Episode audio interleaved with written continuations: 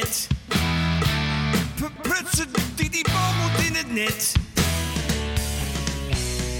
Welkom bij week zes van de podcastserie De A F C'ers... waarin liefhebbers van de bal het amateurvoetbal vieren... door voor te lezen uit het Nederlands oervoetbalboek... geschreven door J B. Schuil in negentien vijftien. Elke week trakteren we je op twee hoofdstukken. Hoofdstuk twaalf wordt voorgelezen door Edwin Struijs. Hij is schrijver, eindredacteur voor diverse tijdschriften... auteur van de biografie van Gerrit van der Lem... en verbonden aan de grote hi-ha hondenlul voetbalshow. Zijn A F C? Wijlen F C Haarlem. Maar we trappen vandaag af met hoofdstuk elf. Door Bob Hoekstra. De voormalig ploeggenoot van trouwfenomeen Henk Hoiting... is rechter in Maastricht en verbonden aan uitgeverij Gianni. Zijn A F C? Jong Holland uit Alkmaar. Elfde hoofdstuk. Keesje Brummer in de Nor. Bijna nog nooit waren de jongens met zo'n vaart naar buiten gestormd... als die middag toen om twaalf uur de bel had geluid. De sneeuw lag bijna wel een voet dik op de straat... en nog maar altijd dwarrelden grote vlokken in dichte massa naar beneden. Eddie was het eerste buiten. Hij stond met zijn klasgenoten te wachten op de parallelklasse van Kees en Jo Reus. Nou wordt hij goed, nou wordt hij fijn, riep Eddie. En toen hij ook de andere makkers zag verschijnen, schreeuwde hij... Vooruit A F C, naar de Mulo! Ja, leven de bloedwraak, gilde Huib Delfors, die het nu pas echt begon te vinden. En op een holletje draafde het hele stel, al maar roepend... Hup, A F C, weg met Vitesse, naar de school van directeur Lane. De dikke Kees Brummer was zo fanatiek dat hij deze keer niet achteraan tippelde, maar tot het laatste toe in de voorste gelederen bleef. Toen de A F C'ers bij de Mulo-school aankwamen, was er nog geen Vitesser te bekennen.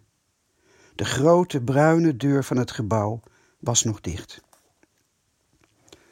Prachtig, ze moeten er nog uitkomen, riep Eddie. En Kees waarschuwde, st, stilhui, het moet een verrassing blijven.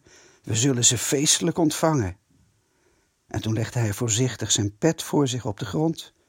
en gooide er het eerste projectiel in dat hij voor de komende strijd in elkaar had gekneed. In een grote kring stonden de jeugdige H F C'ers voor de deur van de Mulo-school en wachten... Ze wachten op de eerste Vitesser die het wagen zou zijn neus buiten de deur te steken. Het was een formele blokkade. Geen kip kon erin of eruit zonder door de A F C'ers allerongenadigst bekogeld te worden. Ze hadden hun petten en hun zakken vol sneeuwballen en voor hen op de grond lag nog een reserve voorraadmunitie, waar zij wel voor minstens vijf minuten genoeg aan hadden. Ze stonden er stil, in afwachting, starend naar de deur die nog maar steeds gesloten bleef. Ik wou dat ze nou maar kwamen, fluisterde Bram Heesink. Hij verlangde naar het ogenblik van zoete wraken dat nu komen zou. Dit is een speciale voor die lamme Roos, giechelde Jo Reus en hij drukte de kogel die hij onder handen had nog wat steviger in elkaar. Eddie begon, nu het al zo lang duurde, te vrezen dat ze al weg zouden zijn. Maar opeens fluisterde Kees, sst, daar zal je het hebben. Alle A F C'ers stonden in gevechtstelling. Langzaam ging de deur open. Wachtlui, op commando, riep Kees zacht. Klaar, één, twee, oh, stop, stop, niet gooien, riep hij verschrikt. En op hetzelfde ogenblik was de deur alweer met een vaart dichtgekletst. Het waren meisjes, riep Tony Hespers erg teleurgesteld. De A F C'ers begrepen het. De dames werden, met het oog op de sneeuw, het eerst door de heer Lane naar huis gestuurd. Daar zal je het hebben, die lamme meisjes gooien natuurlijk weer de boel in de war, riep Huib Delfors, die blijkbaar niet veel voelde voor het zwakke geslacht. Wat nou? Vroeg Tony Hespers. Ah, dat, dat is niks, wacht maar, riep de dikke keeper van het achtste. En hij stevende op de deur af. Hallo, riep hij naar binnen, komen jullie er maar uit. Maar de Mulo-dames dachten er niet aan. Ze moesten er niets van hebben om door al die jongens van de H B S bekogeld te worden. Toen opende Kees de deur en riep, niet erg hoffelijk, naar binnen. Toe, uh, hallo, smeren jullie hem nou? De meisjes stoven achteruit. Ze vertrouwden het zaakje nog in het geheel niet. Veertig, vijftig jongens voor de deur, ja, dat was niet pluis. Kees bleef aandringen. Vooruit nou, we zullen jullie niks doen, heus niet, woord erop, zei hij tegen de meisjes die als een kudde schapen op elkaar gedrongen bij de trap stonden. Nou Beb, durf jij, durf jij, hoorde Kees een paar meisjes giechelen. Het duurde Kees veel te lang. Hij werd bang dat de Vitessers naar beneden zouden komen en hij zei daarom nog eens, toe, vooruit, zanik nou niet, hoepel nou op. Ja, wat men ook van de dikke, ronde Kees kon zeggen, zeker niet dat hij een galante ridder was.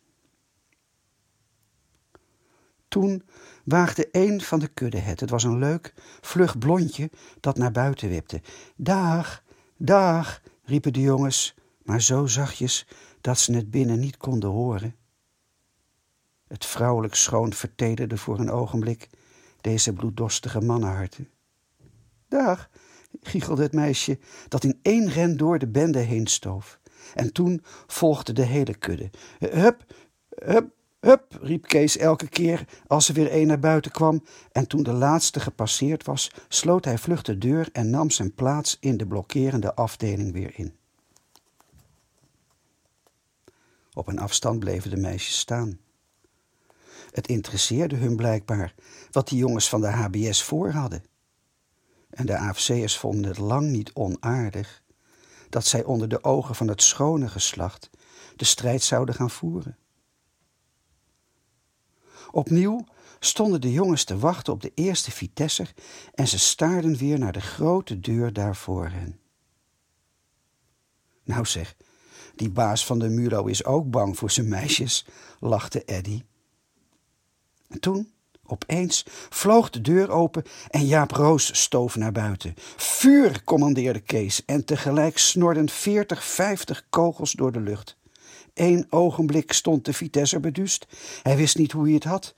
De sneeuwballen petsten tegen zijn ogen, zijn mond, zijn wangen, zijn hals. En toen keerde hij zich om en holde de Mulo-school in, nog gauwer dan hij eruit gekomen was. Hij had zo'n haast om het vege lijf te bergen, dat hij er niet aan dacht zijn boeken, die hij in zijn schrik had laten vallen, en zijn pet, die hem van zijn hoofd was gegooid, weer op te rapen. Een regen van projectielen werd hem achterna gekogeld en de ballen troffen rechts en links de jongens die juist naar buiten wilden komen. De Vitessers wisten niet hoe gauw ze zouden verdwijnen en moesten in de vestibule het honend geschreeuw van de A F C'ers aanhoren.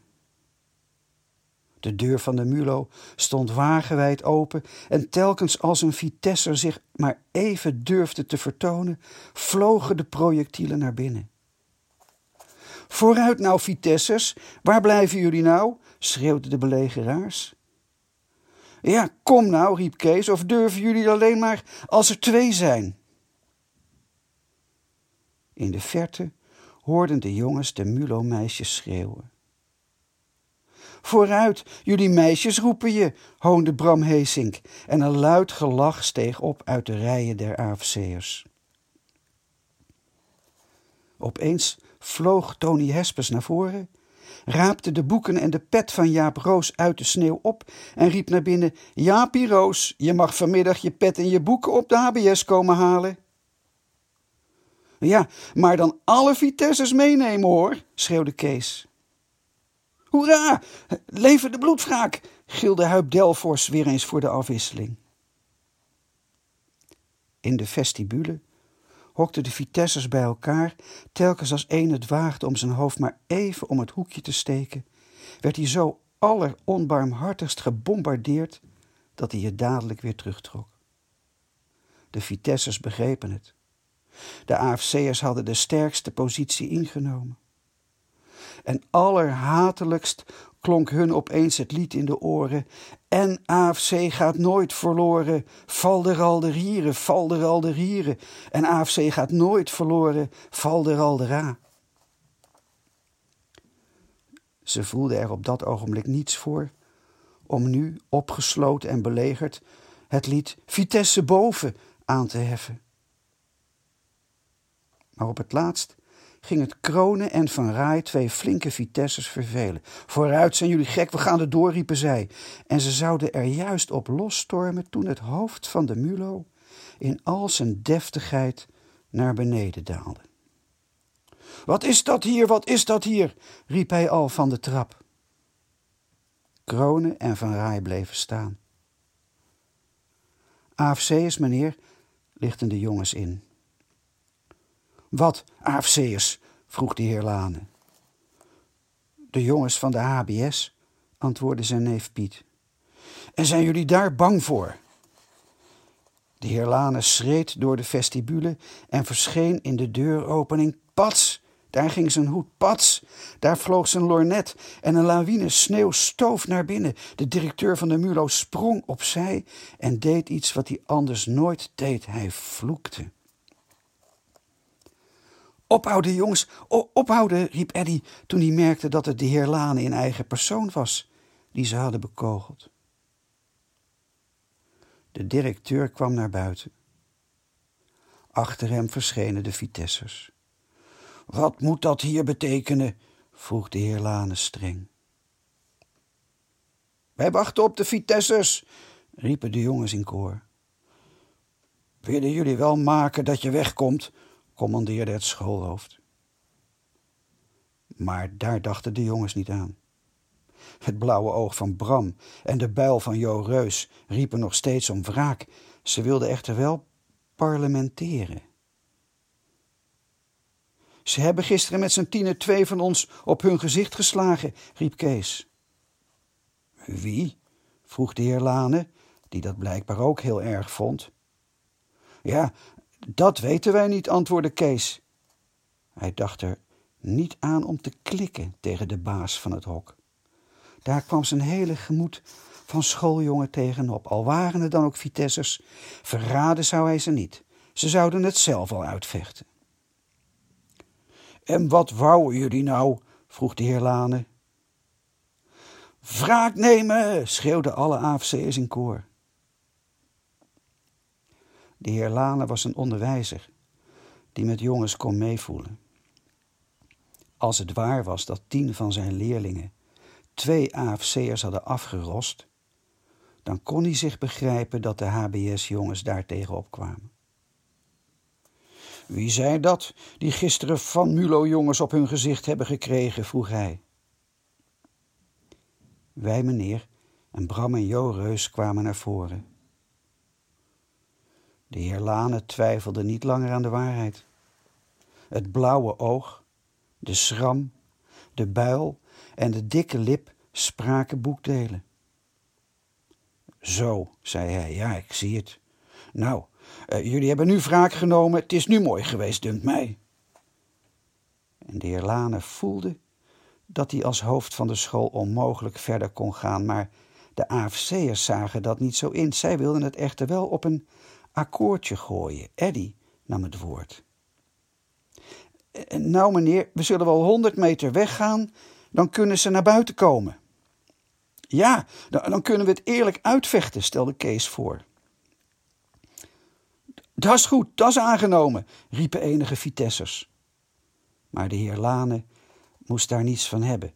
Uh, uh, nee, nee, het is nou genoeg geweest, zeg ik, jullie gaan naar huis. En anders zal ik andere maatregelen nemen, begrepen? Zei hij streng. Toen kwam er, als geroepen, hulp van een andere kant. Twee klabakken verschenen. Hallo, wat is hier te doen? Vroeg een van de dienaars van de heilige Hermandat.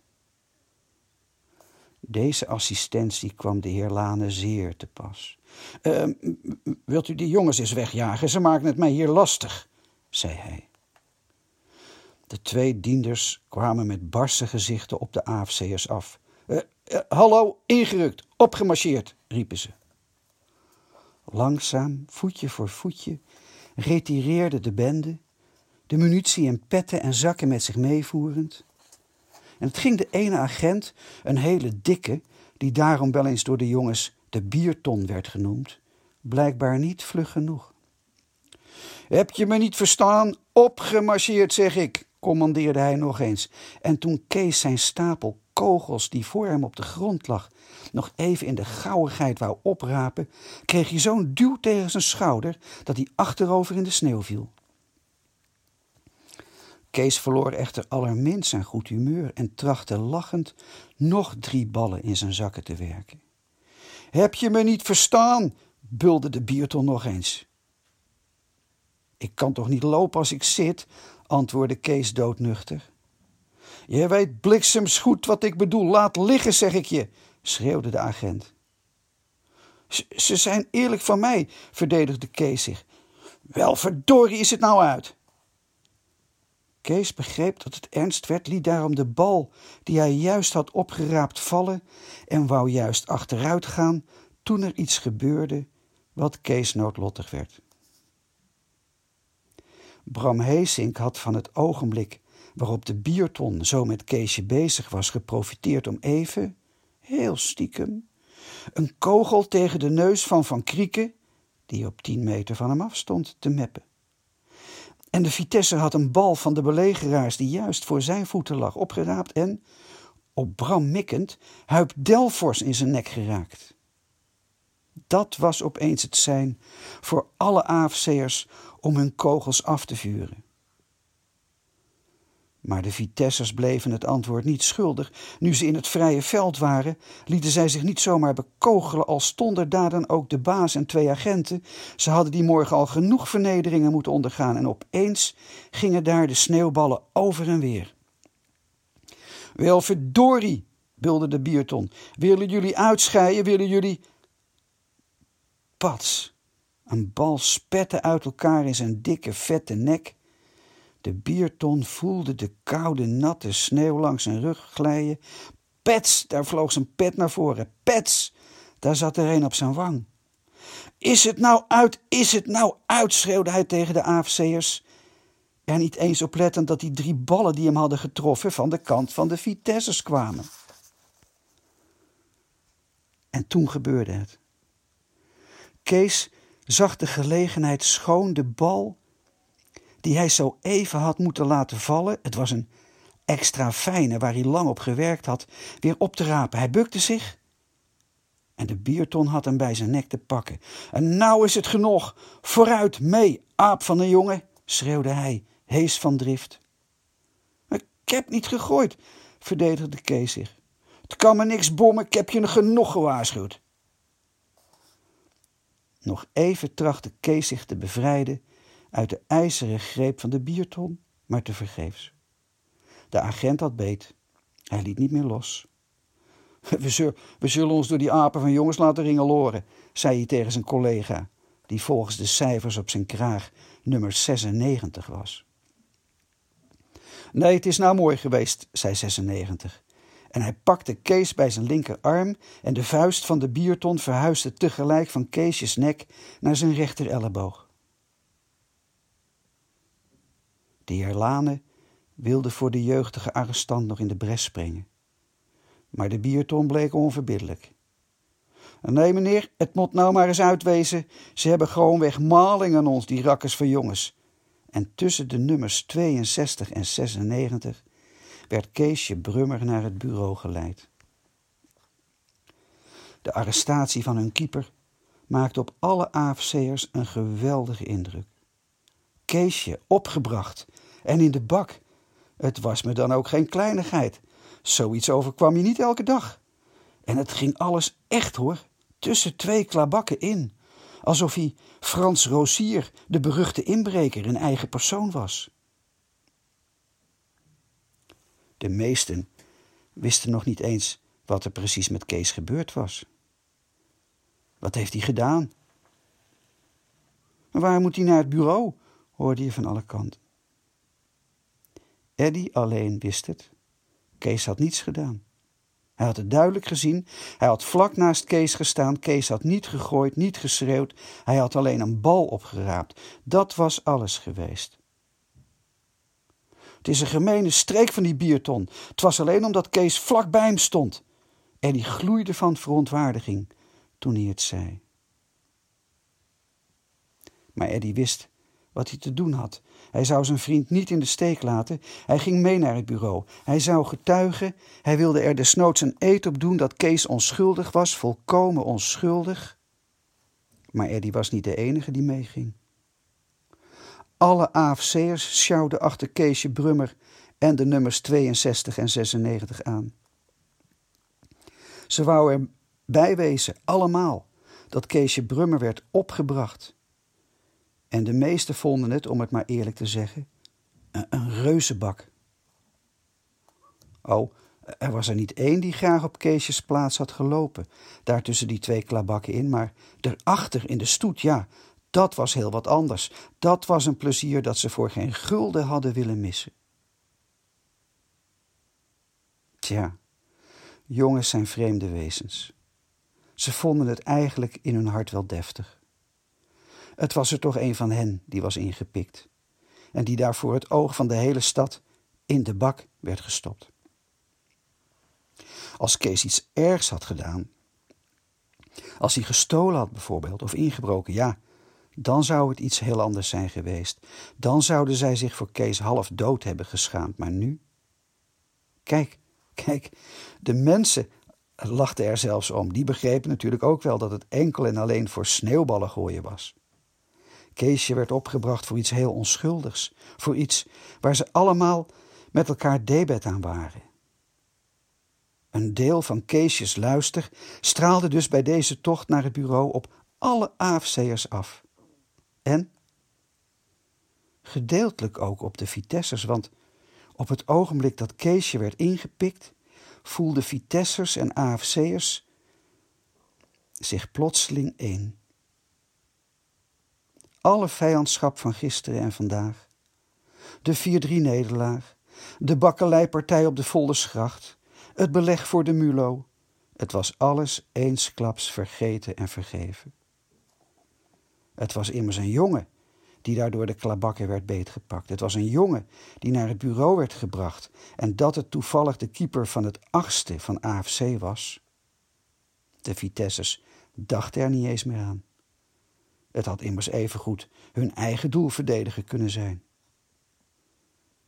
En zo in triomf liepen zij mee in de stoet. Midden tussen de A F C'ers in de jongens van Vitesse. Broederlijk sjouwden zij daar naast elkaar de vijanden van gisteren, Bram Heesink en Jaap Roos, Pieter Lane en Jo Reus, achter die nummers tweeënzestig en zesennegentig aan. Eén van hen werd door klabakken opgebracht. En nu hoorden ze bij elkaar, Vitesse en A F C. O ouderen van dagen, bezadigde dames en heren, fronst niet de wenkbrauwen, als ge deze regels toevallig lezen mocht. Tracht niet ernstig te kijken, want ge zijt ook eenmaal jong geweest. En als ge toch het hoofd mocht schudden over mijn A F C'ers en Vitessers, die in triomf hun kleine, dikke keeper hielpen opbrengen, dan vrees ik dat gij uw eigen jeugd vergeten hebt. Hallo, ik ben Edwin Struijs, sportjournalist, en mijn A F C is de H F C Haarlem uit Haarlem. Uh, het twaalfde hoofdstuk, Eddie Lomans zal getuigen. De enige die het helemaal niet lollig vond was Keesje Brummer zelf. Hij trachtte wel een onverschillig gezicht te trekken en poogde nu en dan zelfs even te lachen als een paar jongens op een sukkeldrafje vooruit liepen en schreeuwde: "Bonjour Kees, houd je maar taai Kees." Maar erg goed ging hem dat toch niet af. Een enkele keer keek hij achter zich naar de grote stoet die hem volgde. Dan trok hij even tegen Eddie of Tony een heel dwaze snuit, wat zoveel moest betekenen als: het kan me niks bommen. Maar Eddie zag heel goed dat Kees het zich meer aantrok dan hij wou laten merken. En hij riep om hem te troosten: ik zal wel getuigen dat ik er niks gedaan heb, Kees. De optocht werd al groter en groter en in de Leisstraat werd er zelfs een gedrang van: wat ben je me. Want het waren nu niet alleen de A F C'ers en de Vitessers die achter Keesje Brummer met zijn twee geleiders aanliepen, maar hele scholen. En ook alle meisjes van de Mulo volgden hem. Een jongen opgebracht, daar moest iedereen bij wezen. En ook verschillende jongens uit de hogere klassen van de H B S en het gym liepen mee. Het werd gewoonweg een pretje. De muziek van Griens ontbrak er alleen nog maar aan. Keesjes grootste angst was dat ze zijn familie zouden tegenkomen. Daar was hij als de dood voor. Verbeeld je dat zijn vader of moeder hem zo zagen. Tussen die twee klabakken in en met al die mensen achter hem aan. Wat zouden ze dan wel van hem denken? Zijn vader zou zich gewoon een halve beroerte schrikken. En Kees keek overal angstig rond of hij ook iemand van de familie ontdekte. En terwijl hij daar zo liep, begon hij er ook over te denken wat ze wel met hem zouden doen. Zouden ze hem nu in de bak stoppen? Zou hij nu met dronken kerels en dieven in éénzelfde hok komen te zitten? Het liep Kees even koud over zijn rug. Pats! Daar vloog een sneeuwbal in zijn nek. Die kwam van achteren. Kees begreep dadelijk dat die eigenlijk niet voor hem bestemd was. Daar ging er weer een, vlak langs hem heen. Kees hoorde de bierton naast zich vloeken. Ai! Daar vloog de pet van nummer zesennegentig op de grond. Nummer tweeënzestig keerde zich om. Wel alle. Verder kwam hij niet. Een sneeuwbal smoorde de verwensing die hij had willen uiten. Weer een kogel. Nog een kogel. Pats! Daar kletste er een tegen nummer zesennegentig's oor. Een hoeraatje steeg op. Het was duidelijk dat het nu niet de A F C'ers en Vitessers waren die gooiden. De toestand begon voor de twee agenten allesbehalve aangenaam te worden. En zij keken overal rond of er nog geen assistentie in aantocht was. Eindelijk, daar kwamen van de markt nog twee agenten. Ah, ziezo, hoorde Kees de bierton in zijn baard brommen. Achteruit, achteruit, riepen de twee dienders die de nummers tweeënzestig en zesennegentig te hulp kwamen om hun gevaarlijke arrestant in verzekerde bewaring te brengen. De A F C'ers en de Vitessers hielden halt en met hen heel de stoet die Keesje Brummer had gevolgd. Eddie zag zijn vriend met de twee politieagenten nu geheel alleen over de markt lopen. Daar waren ze, vlakbij het politiebureau. Eddie voelde het, hij moest erbij wezen. Hij kon zijn beste vriend nu niet alleen op het bureau laten zitten. Eddie moest getuigen dat Kees niet gegooid had, dat hij alleen maar een sneeuwbal had willen oprapen. En opeens trachtte hij met een vaartje langs de twee agenten te glippen. Terug, terug, schreeuwde er een. Ik moet erbij wezen, ik moet... Eddie had willen zeggen dat hij getuige was. Jij moet niks, jij moet doen wat ik zeg, bulderde de agent. De deuren van het politiebureau gingen open. Eddie zag dat de dikke Kees nog even omkeek. Toen verdween hij in het sombere gebouw. Achter Kees volgden de nummers tweeënzestig en zesennegentig. Zou Eddie hem daar nu alleen laten zitten als hij toch wist dat Kees niks gedaan had? Doorlopen, vooruit, doorlopen, die kant uit, riep de agent die Eddie terug had gestuurd en hij wees in de richting van de Voorstraat. Langzaam verspreidde zich de menigte. Alleen Eddie bleef staan. Hij kon toch niet de Voorstraat in als hij naar het politiebureau moest. Doorlopen, versta je me niet? Riep de agent nog eens. Eddie weifelde. Roets! Daar vloog een sneeuwbal uit de lijstraat vlak tegen het oog van de nijdige diender. Dat noodlottige schot bracht de beslissing. Nou is het mooi geweest. Vooruit. Mee jij, lelijk mirakel, riep de getroffene woedend. En op hetzelfde ogenblik pakte hij de jongen, die niet wou doorlopen, bij zijn kraag. Eddie Lomans kreeg zijn zin. Hij volgde zijn vriend in het politiebureau, maar toch op een enigszins andere manier dan hij zich dat had voorgesteld. Keesje Brummer wist niet wat hij zag toen agent nummer drieënzeventig binnentrad met een tweede arrestant. Eddie Lomans en Keesje Brummer bleken onafscheidelijk, tot in het politiebureau toe. Voor de tweede keer binnen één week stonden Eddie en Kees als beklaagden naast elkaar achter het hekje op het politiebureau. Maar nu waren zij er binnengesleept door de sterke arm des gerechts en zij begrepen heel goed dat zij er niet zo gemakkelijk uit zouden komen als de eerste maal.